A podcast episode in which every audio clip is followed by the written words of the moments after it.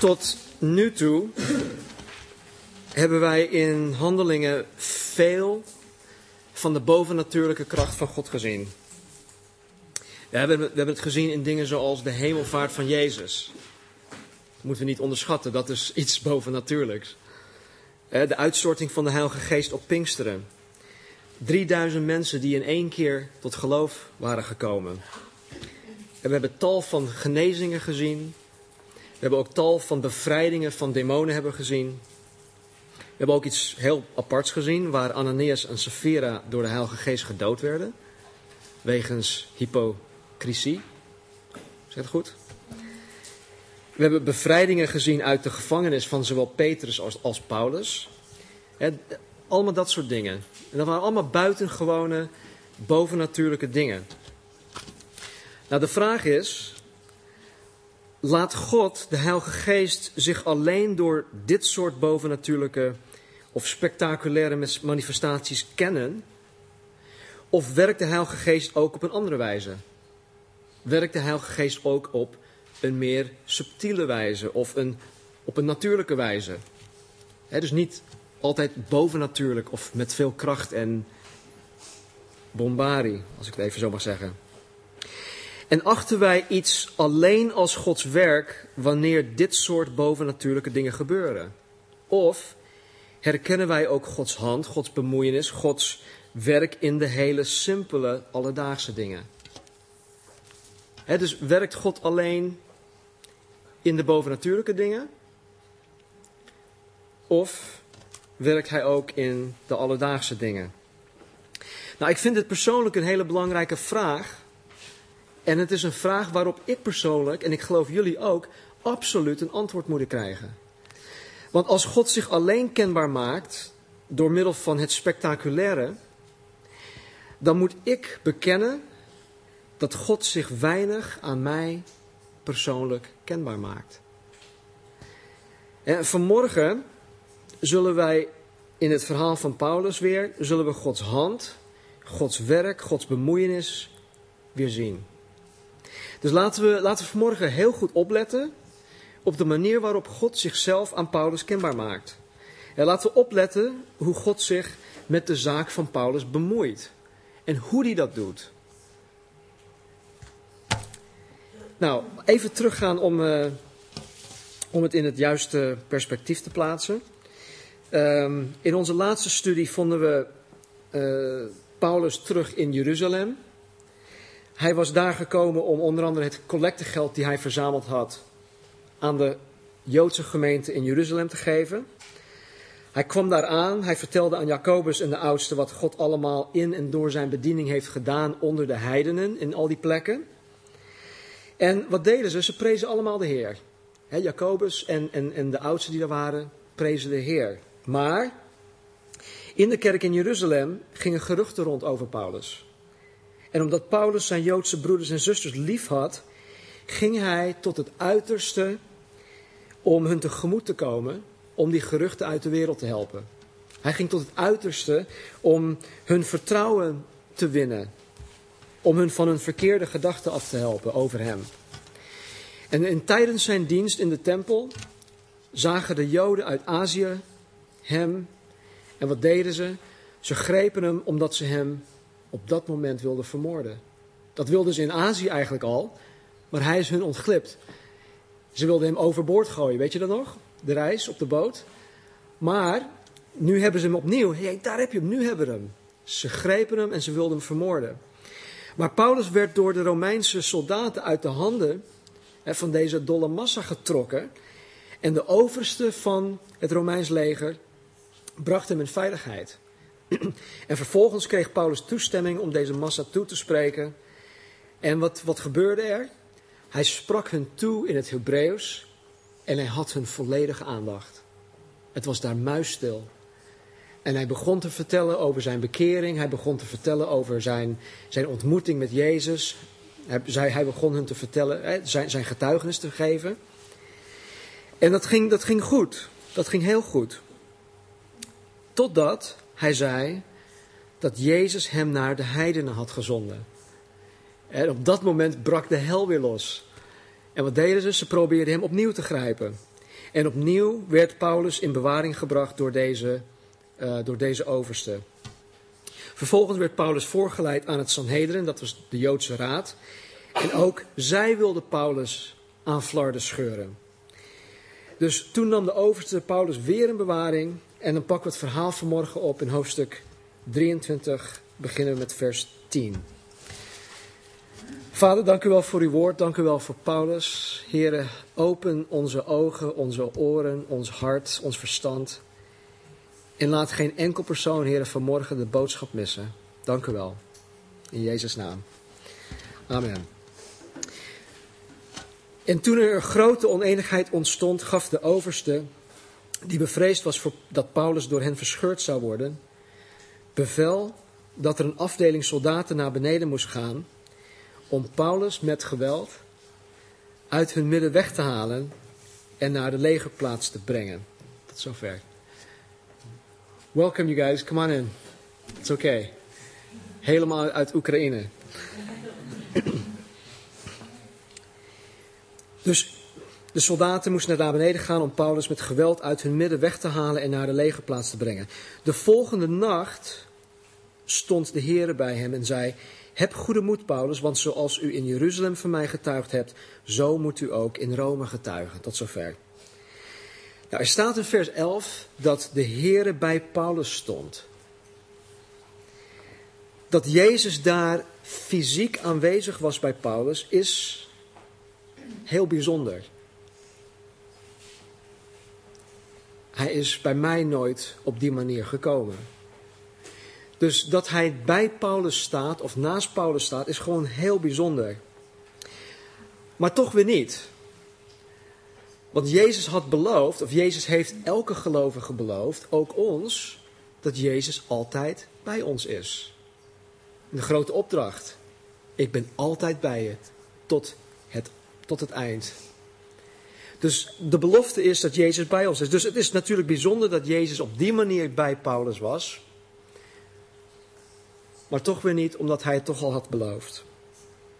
Dus hij stond hem bij. Nou, ik vind dit trouwens de beste bijstand die wij als gelovigen ter beschikking hebben. dat de Heere zelf ons bijstaat. Paulus was al eerder bevrijd uit de gevangenis. Maar deze keer niet. Deze keer bleef hij in bewaring. Hij bleef vastzitten. En in plaats daarvan, eh, dat, hij, dat hij vrijgelaten werd, ontmoette Jezus hem in de gevangenis. Dit is belangrijk. Al te vaak vragen wij God om ons uit onze omstandigheden te halen. Heer, ik zit in een gevangenis. Haal me, haal me er alsjeblieft uit. of Heer, ik zit in deze moeilijkheden. Of Heer, ik heb dit. Help me uit deze situatie te halen. Heer, ik zit op deze school. Mag ik alsjeblieft naar een andere school? Heer, ik heb deze werkgever die het me moeilijk maakt. Mag ik alsjeblieft naar een andere werkgever toe? Dus God of wij zijn geneigd om uit de huidige situaties, uit de huidige omstandigheden gehaald te worden door God. Terwijl Jezus ons juist in onze omstandigheden tegemoet wil komen. Hij wil ons juist in onze moeilijkheden krachtig bijstaan, zodat we Hem beter leren kennen en Hem beter leren te vertrouwen. Vers 12. En toen het dag geworden was, smeden enkele Joden een complot. Zij vervloekten zichzelf en zeiden dat zij niet zouden eten en drinken voordat zij Paulus gedood zouden hebben. Het waren er meer dan veertig die deze samenswering beraamden. Ze gingen naar de overpriesters en de oudsten en zeiden: We hebben onszelf vervloekt met een vervloeking dat wij niet zullen nuttigen voordat wij Paulus gedood hebben. Nou, dat klinkt misschien raar, hè? Dat, doen we, dat doen we vandaag niet meer. Ik heb mezelf vervloekt met een vervloeking. Waar het op neerkomt is dit. Als wij Paulus niet doden, laat God ons doden, want we doen dit namens God. Dus dat is even de, de, de, de gedachte erachter. Dat is de vervloeking. Vers 15.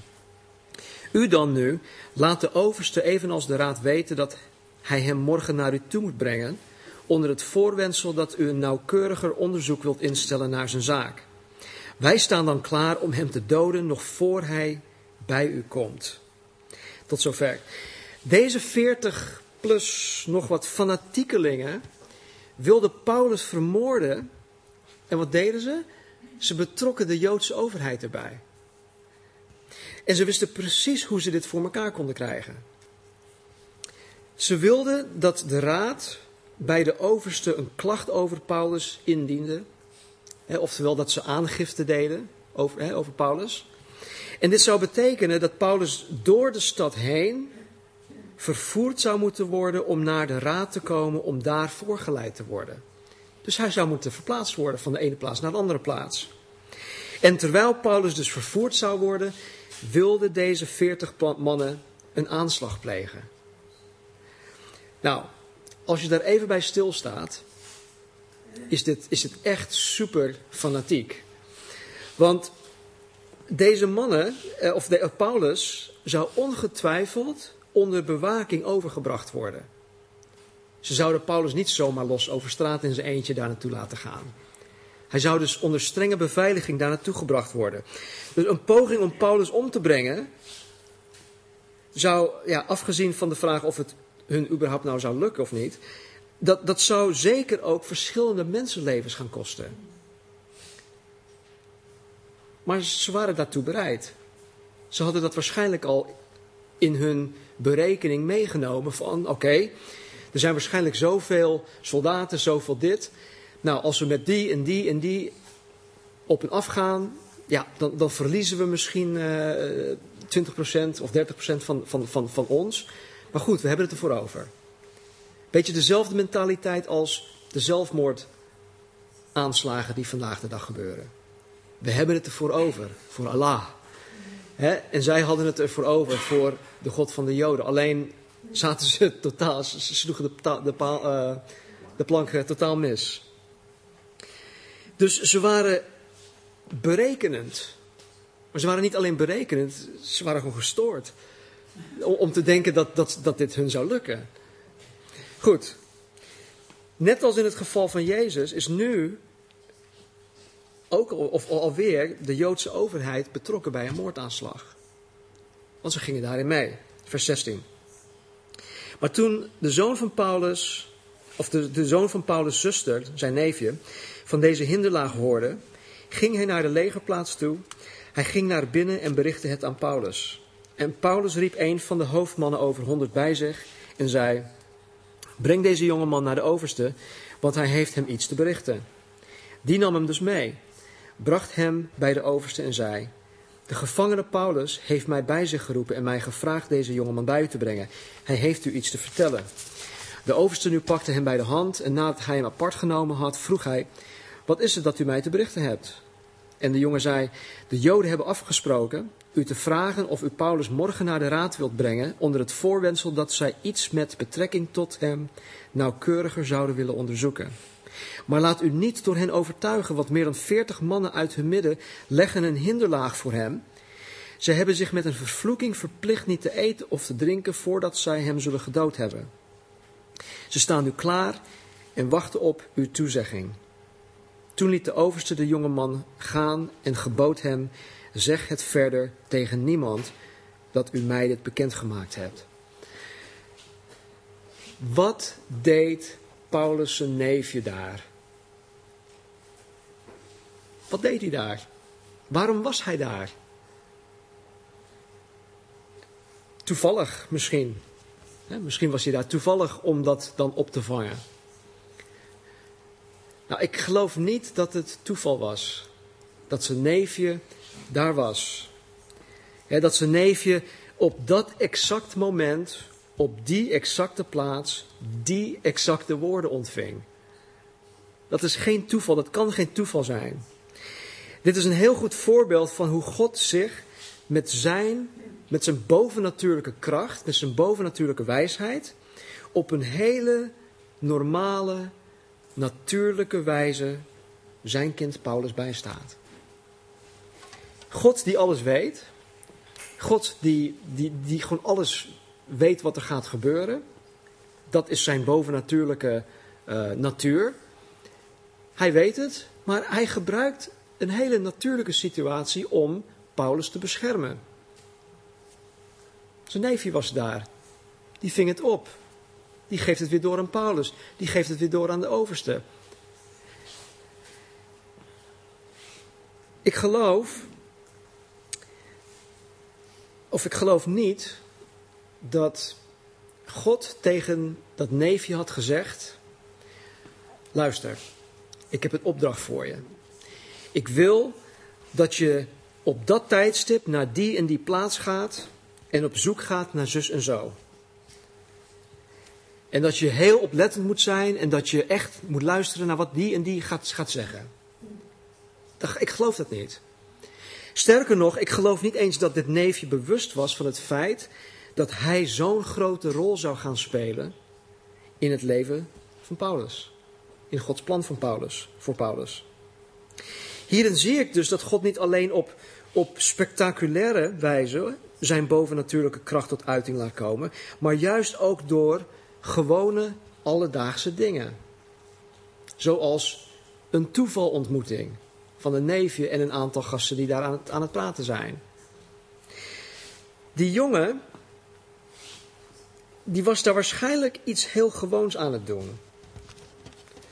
Niet wetende dat hij door de voorzienigheid van God daar een hele specifieke taak had om te vervullen. Even terug naar 1 Koningen.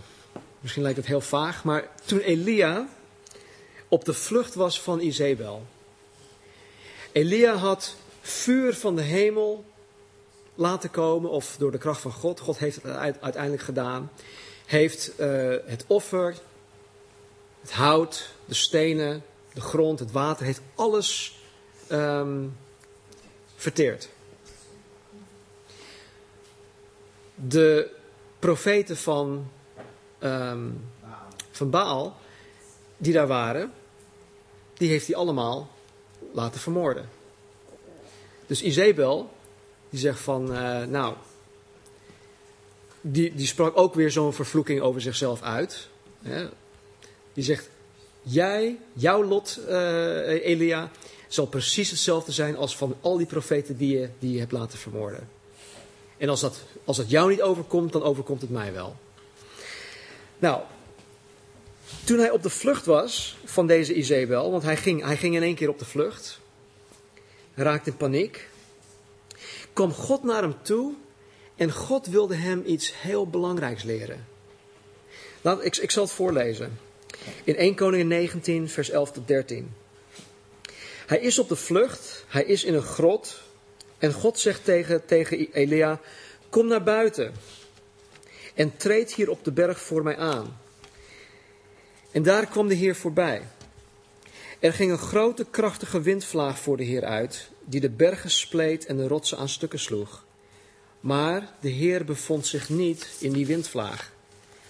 Na de windvlaag kwam er een aardbeving, maar de Heer bevond zich niet in die aardbeving.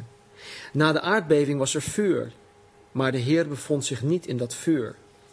Na het vuur klonk het gefluister van een zachte bries. Toen Elia dat hoorde, sloeg hij zijn mantel voor zijn gezicht. Hij kwam naar buiten en ging in de opening van de grot staan. En daar klonk een stem die tot hem sprak: Elia, wat doe jij hier? God wilde Elia leren dat God niet alleen in de vertoning van kracht tot de mens spreekt, maar juist in de stilte van het hart. want vergeet niet, even daarvoor had God zich op een geweldige manier gemanifesteerd. Door vuur, door al die dingen. Dat was spectaculair.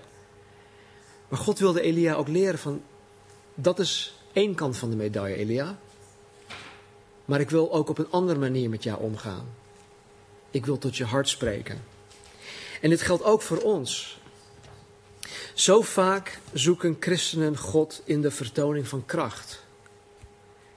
in uiterlijke manifestaties, in het spectaculaire.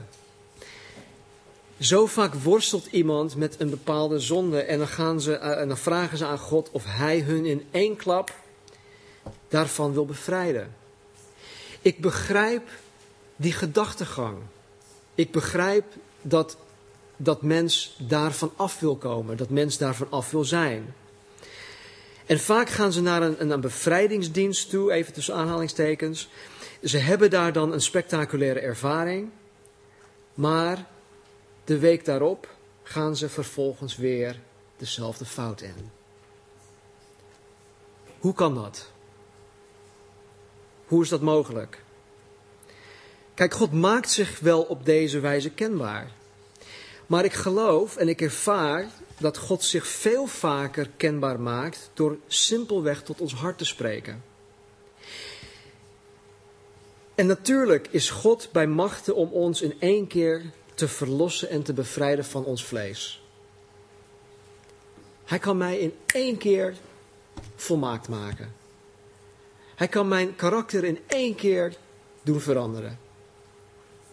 En sommige dingen, toen ik tot bekering kwam, sommige dingen waren ook in één keer weg. En dat moet je zien als een, als een, een, boom.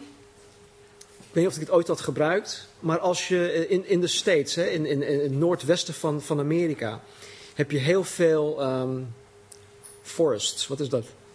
Bos, bossen. En dan heb je van die hele hoge bomen, wel, wel, wel 50, 100 meter hoog. En die worden dan omgekapt. En dat doe je niet zomaar. Die houthakkers, die weten precies hoe dat moet. En dan, dan spannen ze touwen, ze zijn met hun kettingzaag bezig. En het, is heel, het, wordt, het wordt allemaal berekend hoe dat moet en waar ze moeten gaan zagen, waar ze moeten aan, trekken, enzovoort, enzovoort. Nou, als je ooit zo'n boom naar beneden hebt zien komen, dan, nou, dat gaat met zoveel geweld. Want die boom die, die, boom die staat nog, natuurlijk tussen andere bomen in. Nou, die boom die komt naar beneden, die heeft allerlei takken. En op het moment dat hij naar beneden komt, boem, boem, boem, dan valt hij neer. Een aantal van die, tokken, die, die takken die zijn al meteen afgebroken.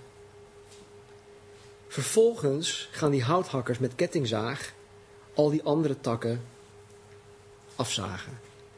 En dat is vaak ook met ons, dat wanneer wij tot bekering komen, komen we neer. Een aantal takken zijn al meteen afgebroken.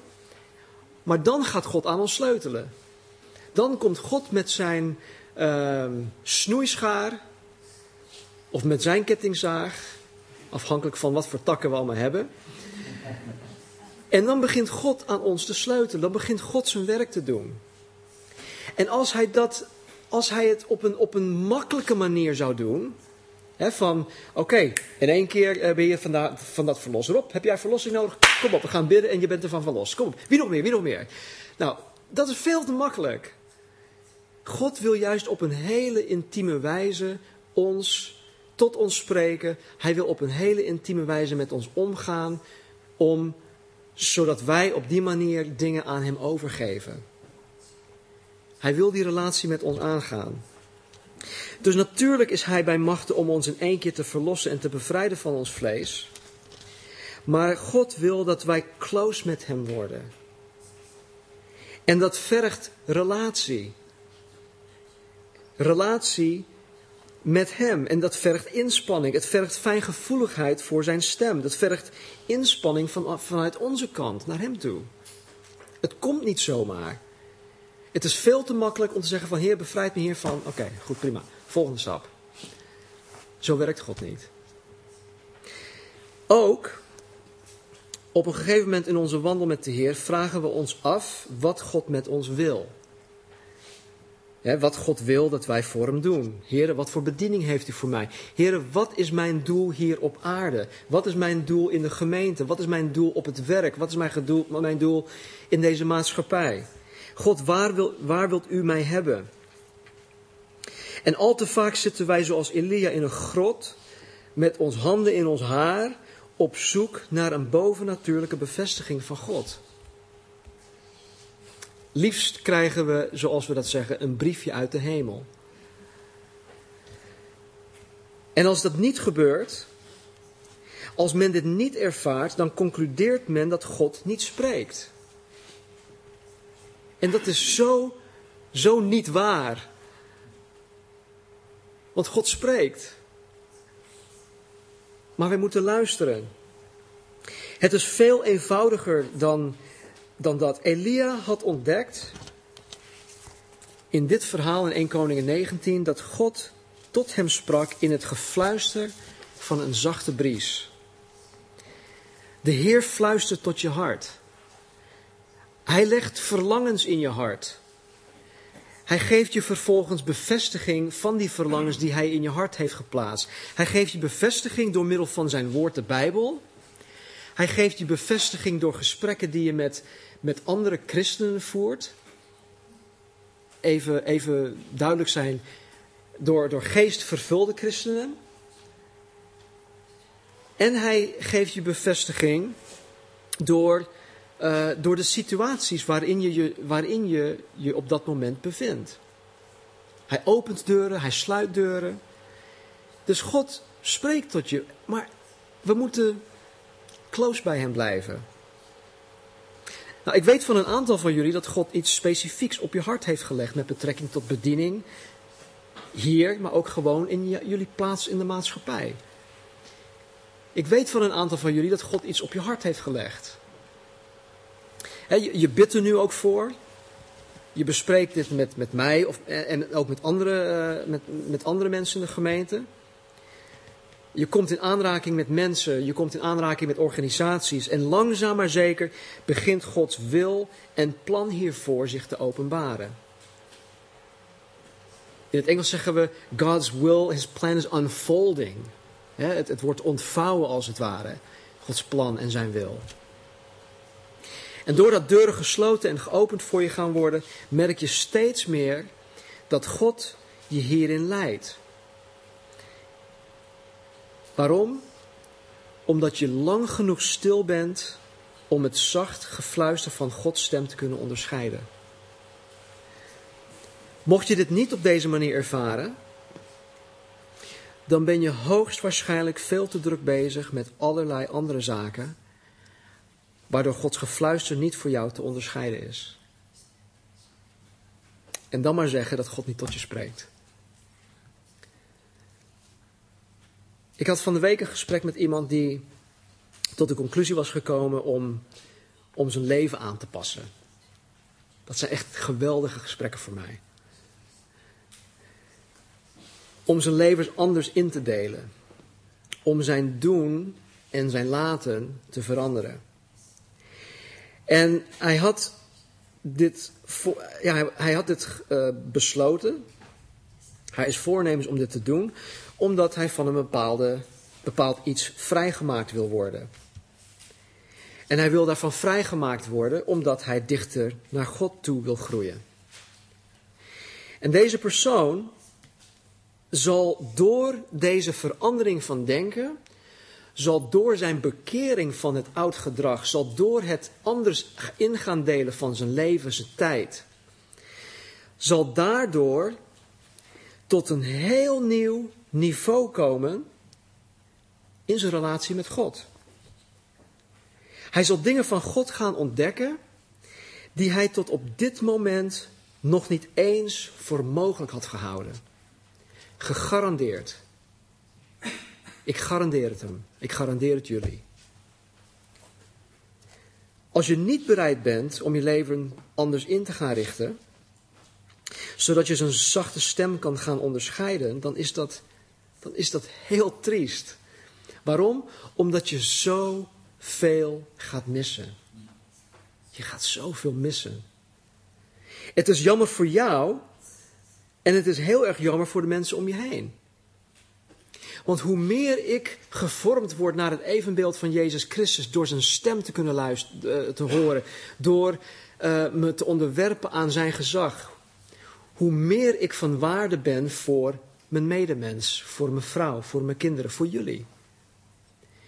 Dus als ik daar niet toe bereid ben om te zeggen van ja, is goed, ik ga zondag wel naar de kerk, is allemaal prima en uh, voor de rest, nou, is genoeg, ik ben gered.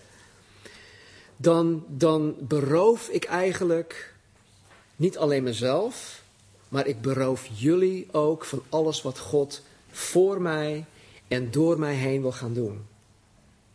En daarom zeg ik dat het triest is. En daarom zeg ik ook dat de gesprekken die ik voer met mensen, wanneer ze zeggen van, oh Heer, dank u wel, u heeft me laten zien dat ik dit moet gaan veranderen. Heer, dank u wel, ik heb gezien dat, dat, uh, dat ik me hierin in, in moet, of hiervan moet bekeren. Dat, dat is gaaf, dat is het allermooiste wat, wat er is in dat soort gesprekken. Waarom? Omdat er verandering gaat komen in het leven van die persoon. Die persoon gaat God op een heel ander niveau leren kennen. Waardoor die meer gebruikt kan gaan worden. Waardoor die meer zegen, gezegend zal worden. Waardoor die meer een zegen zal zijn voor anderen. De mensen om zich heen. Nou, wat ik ook zie in dit verhaal. Is hoe God zich aan ons openbaart. Door ons ingevingen te geven. Om anderen te dienen. Een voorbeeld. Ik moest afgelopen woensdag mijn, uh, mijn bril ophalen. En ik wilde het op woensdag doen, uh, op die dag doen. Maar ik wilde het niet uh, laat in de middag doen. Ik wilde gewoon, ja, rond de lunchtijd wilde ik daar naartoe. Ik dacht, nou lunchtijd, mensen zijn aan het eten. Niet, niet, niet zo druk op de weg. Het, het, het gaat goed. Dus ik, ik was voornemens om, om gewoon zo rond de lunchtijd te gaan. En opeens, ik zat aan tafel achter mijn computer en ik, ik, kreeg ik de drang om al eerder te gaan. Dus ik zei, Marnie, uh, wil je met me mee? Het was een uur of half tien of zo. Dus ik kreeg, ik kreeg de drang om te gaan. Ik zei, Marnie, wil je met me mee? Dus Marnie, Marnie ik gingen naar, naar Hoofddorp toe. En um, normaal gesproken haal ik dan parkeerkaartje uit, uit de automaat. Marnie blijft wachten. Dan kom ik terug in de auto. Ik leg het parkeerkaartje neer. En dan gaan we samen de winkel in, in, in, in. Maar in dit geval ging Marnie het kaartje. Ging Marnie, had ik gevraagd: Marnie, ik ga alvast de winkel in. Wil jij alsjeblieft zorgen voor het parkeerkaartje? Nou, ik ging dus de winkel in. En ik stond daar nog geen 20 seconden. En Kik Duits, de beheerder van de KSH, begroette mij. Hij stond achter me. Hij zei: Goedemorgen, Stan zei, hey Kik, joh, hey, wat leuk. Leuk, hem, leuk hem daar te ontmoeten. Hij kwam dus direct na mij de winkel in. Nou, als ik, zoals normaal, het parkeerkaartje ging halen en vervolgens samen met Marnie de winkel in was gegaan, dan had ik hem waarschijnlijk gemist. En waarom? Omdat Kik was, hij kwam na mij binnen, maar hij was echt binnen een, binnen een halve minuut was hij klaar. Hij kwam binnen, hij liet een briefje zien, die, die, die man die pakte het op, die haalde het op. Geen kosten aan verbonden, nee, hij was, en, en hij was weer weg.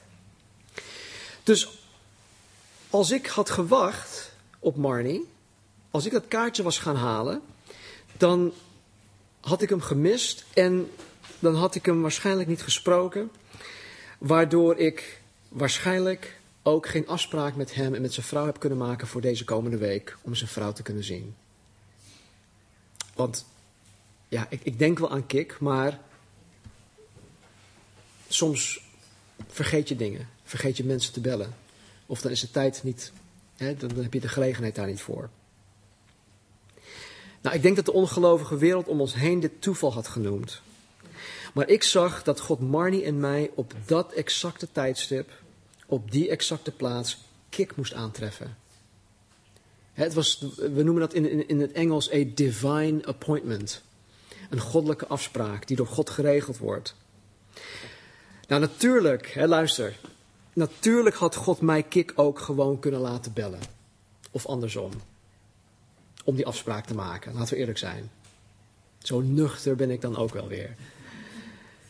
Maar, maar luister. Dan had ik het niet herkend als Gods bemoeienis. Want dan was het gewoon mijn initiatief of Kiks initiatief. Ik bel hem op. Ja, ik was toch al van plan om, om hem te bellen. Of hij was van plan mij te bellen. Maar nu, door deze omstandigheden, door die drang om vroeger te gaan. Door uh, Marnie het kaartje te laten halen. Door daar te komen. Al die zaken. Laat mij zien dat God zich met mij en met Kik bemoeit. Waardoor ik zijn hand en zijn, en zijn, zijn bovennatuurlijk inzicht en wijsheid op een hele natuurlijke wijze toch mij leidt en toch kenbaar maakt aan mij.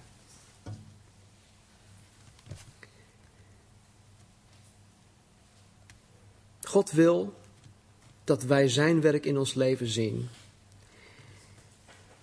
En dat doet Hij onder andere door dit soort dingen. Door hele normale dingen. Laat Hij Zijn werk, Zijn hand zien. En zo dus ook met de situatie van Paulus. Natuurlijk had God deze veertig mannen van gedachten kunnen laten veranderen. in plaats van dat ze Paulus wilde vermoorden, kon, kon, kon hij hun van gedachten laten veranderen. Zeggen, ah ja, nou die Paulus, ja, nou, het is niet, hij is niet zo'n slechterik. Misschien gaan we met hem lunchen of zo. Of misschien had, had, had God hun uh, de griep eh, kunnen geven. Maar God wilde zich kenbaar maken door deze situatie. Aan Paulus.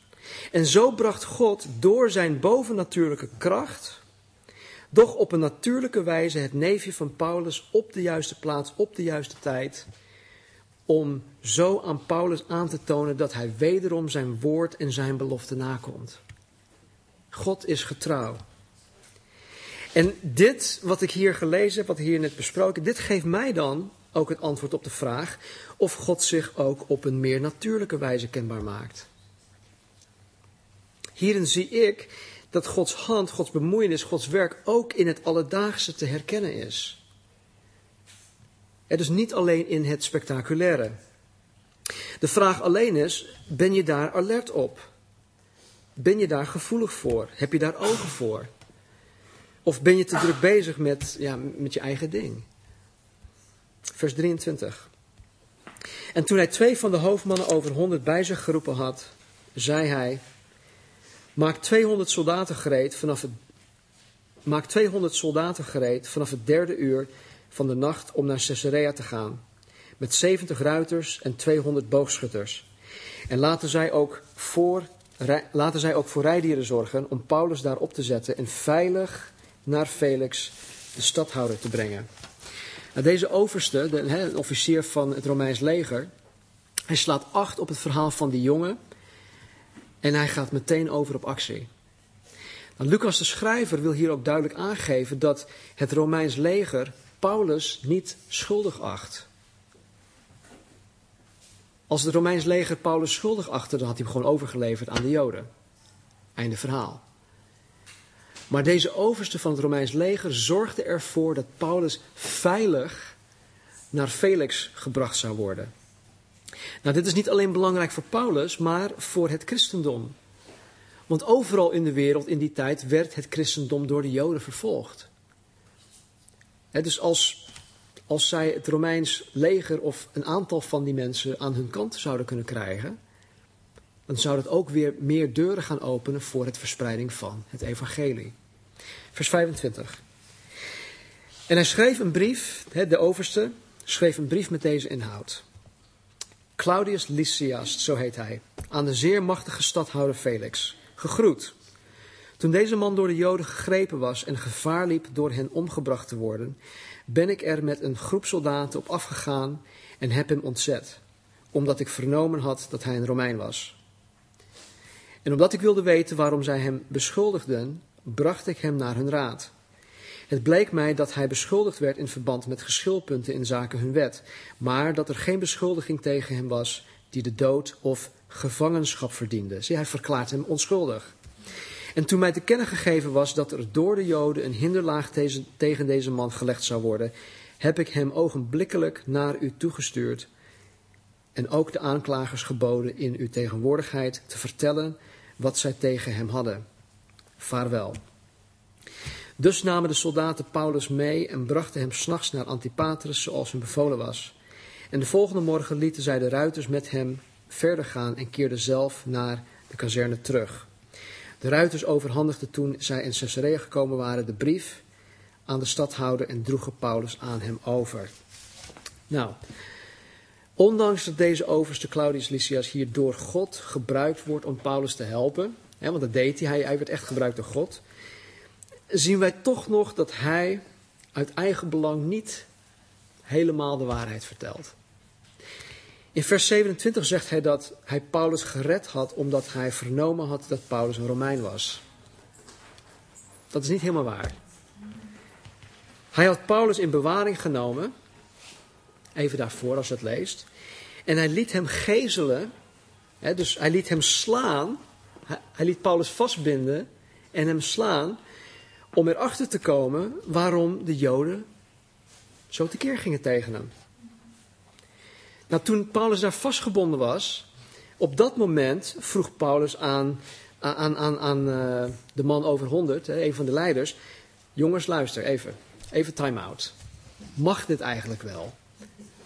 Is het jullie geoorloofd om een, Romeins, om een Romeinse burger op deze manier onveroordeeld te gezelen? Handen van Paulus af. Ik kom zo terug. Hij ging naar die overste toe, vertelde het verhaal. Overste kwam naar Paulus toe. Hé hey Paulus, uh, even tussen haakjes. Ben je echt een Romein? Ja, tuurlijk. Ik ben, het, ik ben zelfs een geboren Romein. Die overste vertelde, ja, ik heb het met een groot, groot bedrag heb ik het, uh, gekocht, heb ik het gekregen. Paulus was het geboren. Dus uh, het, verhaal wat hij hier aan, aan Felix vertelt klopt niet helemaal. Maar goed, dat is even een, een, een zijsprong of zijspoor. Um, vers 34. En de stadhouder vroeg, nadat hij de brief gelezen had, uit welke provincie hij kwam. En toen hij vernomen had dat hij uit Cilicië kwam, zei de stadhouder: Ik zal u verhoren als ook uw aanklagers hier gekomen zijn.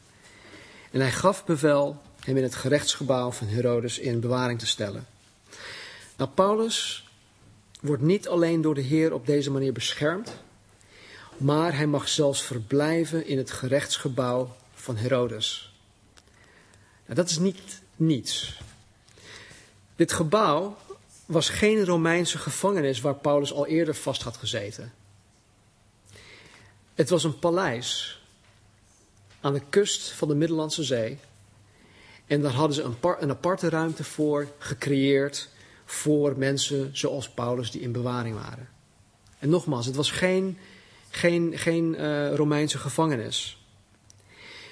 Dus zoals we volgende week in hoofdstuk 24 ook zullen zien, mag Paulus als het ware twee jaar lang in deze privé badplaats verblijven. Dus Paulus wordt daar als het ware verwend. Die plaats. Maar dat, dat is voor volgende week. Even teruggaan naar vers 11. Jezus verscheen aan Paulus in de gevangenis, of waar hij bewaard werd. Hij stond naast hem en Jezus zei tegen hem: Heb goede moed, Paulus. Heb goede moed. Paulus wist niet wat hem te wachten stond de volgende dag. dat veertig mannen hem wilden vermoorden. Jezus wist dat op dat moment wel. Maar toch zegt Jezus tegen hem: Heb goede moed, Paulus. Jezus wist op dat moment al wat Paulus zou overkomen. het dreigement van de aanslag van veertig mannen. Maar toch zei Jezus tegen hem: Heb goede moed. Jezus zei ook dat zoals Paulus van Jezus in Jeruzalem getuigde, hij van Jezus in Rome moest getuigen. In vers 11. Nou, dit is heel erg belangrijk. Mis dit niet. Omdat Paulus, om, of omdat als Paulus het woord, de belofte van Jezus Christus niet had gekregen. Want Jezus zei tegen hem, Paulus, Goed gedaan. Je hebt echt geweldig gedaan. Je hebt van mij getuigd hier in Jeruzalem. En je moet ook in Rome voor mij getuigen. Dit is het woord van God die Paulus kreeg. Direct uit de mond van God zelf. Het is belangrijk dat hij, dat hij, dit, dat hij dit op dat moment kreeg. En het is belangrijk dat hij zich daar ook aan vasthield. Waarom?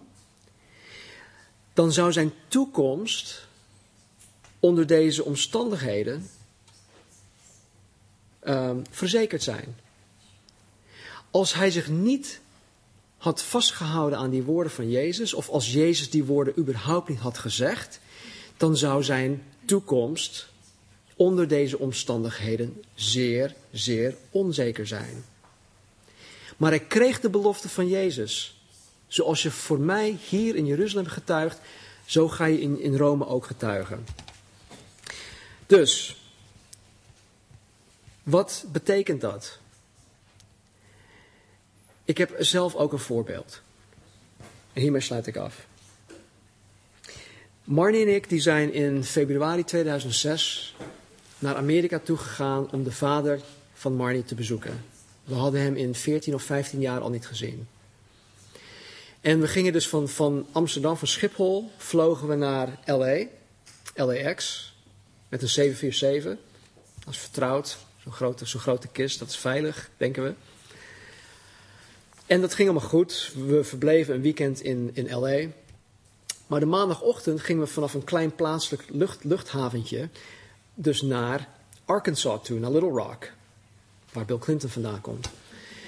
En de reis van Burbank, uh, was ook een tussenstop in Dallas, Dallas, uh, Texas. Dus de reis van, van um, Burbank, van LA naar Dallas, dat was een, een, in een vliegtuig, dat was al een stuk kleiner. Maar van Dallas naar Arkansas, nou, dat was echt, dat was echt, ik vond het gaaf, maar goed, Marnie vond het super eng. Het was een, een vliegtuigje met, met één aisle en met, met, met, gewoon met twee stoeltjes naast elkaar. En het was klein, je moest echt bukken om erin te komen en je kon niet rechtop staan. Nou, ik wel, maar Thomas had daar niet rechtop kon, kunnen staan. En nou, we zaten daar en het zag er een beetje gebruikt uit. En toen las ik ineens zo'n uh, zo'n veiligheidsding, dat was geplastificeerd. Hè, waar de veiligheid, de, de uitgangen zijn en, en, dit en dat. En uh, nou, dat soort informatie. En er stond erin de, de even kijken, hoe zeg ik dat? Um, de eindfabrikage van dit toestel is ergens in, uh, in Zuid-Amerika of zo, in Brazilië of zo is dat, is dat gedaan of zo. Dus, of, of, of een of ander derde wereldland. Dus we dachten van, hé, hey, zitten we hier wel goed? Is dit, uh, is dit een soort aeroflot? Of uh, voelen, moeten we ons wel veilig vinden? Sorry, no, that's, Russian anyway. Um, voelen we ons wel veilig hierin? Marnie voelde zich een beetje, een beetje onzeker. Maar op dat moment had ik, had ik het met Marnie over. Ik zei, Marnie, listen. Wij geloven dat wij naar Amerika zijn gestuurd door God. En wij geloven ook dat wij terug naar Nederland moeten gaan om de Calvary Chapel te planten, te stichten. Wat betekent dat? Dat betekent dat ons niets, maar dan ook niets zal overkomen. Punt uit. Dus ik hoefde niet te vrezen, al, al schot, schoot dat ding uit elkaar. Ik, ik, ik was gewoon zeker van mijn veiligheid. Want ik moest terug naar Nederland toe. Marnie uiteraard ook. Dus ik was zeker van mijn zaak. Ik was echt zeker van onze zaak. Dat wij veilig terug naar Nederland zouden, zouden komen. En zo dus ook met Paulus. Jezus zegt, luister Paulus, je hebt hier voor mij getuigd. Geweldig gedaan, je moet ook naar Rome toe. Dus Paulus had de zekerheid dat hij in ieder geval, totdat hij getuigd had in Rome, volkomen veilig zou zijn. Punt uit. Nou, dit is even, of dit heeft betrekking op ons tijdelijk bestaan hier op aarde. Wat wil Jezus ons geven? Hij wil ons de zekerheid geven dat wij het eeuwig leven hebben. In 1 Johannes hoofdstuk 5 vers 13 zegt hij ook dat wij zeker kunnen zijn dat wij het eeuwig leven hebben. Dus als hij tegen mij zegt, Stan, door mij na te volgen, kom je bij mij in de hemel terecht. Dat is je eindbestemming. Dan hoef ik me niet druk te maken over alles wat om me heen gebeurt. Of als ik af en toe op mijn gezicht ga, als ik struikel en ik zonde, als ik zondig. Jezus zal ervoor zorgen dat ik in de hemel kom. En dat geldt voor een ieder die hem navolgt. Voor een ieder die hem gelooft. Dus wij kunnen zeker zijn. We kunnen niet alleen zeker zijn van de eeuwige, ons eeuwige bestemming. Maar we kunnen ook zeker zijn van wat God met ons hier op aarde wil. Ik wist gewoon dat ik terug naar Nederland zou komen om dit met jullie samen te kunnen doen. En ik weet ook dat God mij hiertoe geroepen heeft. Dus ik kan als het ware met zekerheid wat dingen gaan plannen wat de toekomst betreft. Ik kan met zekerheid vooruitdenken van oké, als God niet terugkomt of als Jezus niet terugkomt om de gemeente op te nemen, dan kunnen we dingen gaan plannen. God is bij machten om onze plannen te veranderen. En dat doet hij heel graag. Maar ik heb wel de zekerheid dat hij ons tot onze uiteindelijke bestemming zal brengen. Laten we bidden. Vader, dank u wel. Dat uw woord waar is, Heer. Dat uw woord waarheid is. En ik dank u, Heer, dat wanneer u spreekt, dat datgene wat in de Bijbel staat, dat dat 100% betrouwbaar is. En Heer, dat u bij machten bent om ons tot ons uiteindelijke bestemming te brengen. Heer, ik dank u dat u vanmorgen ook door het verhaal van Paulus, de veertig fanatiekelingen en het neefje en de overste. Heer, dat u ons inzicht heeft gegeven, Heer, tot hoe u werkt. En dat u zo graag intimiteit met ons wil krijgen. En dat u zo graag, Heer, een luisterend oor bij een ieder van ons wil vinden. Dus Vader, waar wij zo druk bezig zijn, Vader, waar we zo druk bezig zijn met ons eigen ding, help ons, Heer, vandaag, vanmorgen daarvan te bekeren. Help ons daarvan los te komen. Help ons om een beslissing vanmorgen te nemen, Heer, om ons leven anders in te gaan delen, anders in te gaan richten. Help ons, Vader, om vanmorgen een beslissing te nemen om ons doen en ons laten te gaan veranderen, zodat we meer fijngevoelig zullen zijn voor het, verluister, het, het uw stem, die u, de dingen die u tot ons wil fluisteren in ons hart. Zo, Vader, trek ons dichter naar u toe. En alles, Vader, wat ons in de weg staat, Heren, ruim deze dingen op. Neem ze weg. Heer, ik weet dat u dat niet zonder onze toestemming doet. En Heer, vanmorgen geven we u toestemming om ons leven op te ruimen. Zodat we u kunnen verstaan. Heer, misschien is het voor het eerst dat we uw stem vanaf dit moment zullen gaan verstaan. En Heer, misschien ook weer dat we uw stem ooit in het verleden hebben gehoord, maar de afgelopen tijd niet meer. Heer, help ons om uw stem wederom weer te kunnen verstaan. Jezus, u zegt niet voor niets tegen de gemeente in openbaring, wie oren heeft, hoort wat de Heilige Geest te zeggen heeft. O Heer, geef ons alstublieft die oren. Help ons. En help ons ook zeker te weten, Heer, dat wat u voor ons in petto heeft, dat u het ook waar zal maken. Blijf deuren openen, blijf deuren sluiten. Blijf ons leiden. Heer, als individu, Heer, als gezinnen, Heer, als gemeente. Dank u wel. In Jezus' naam. Amen.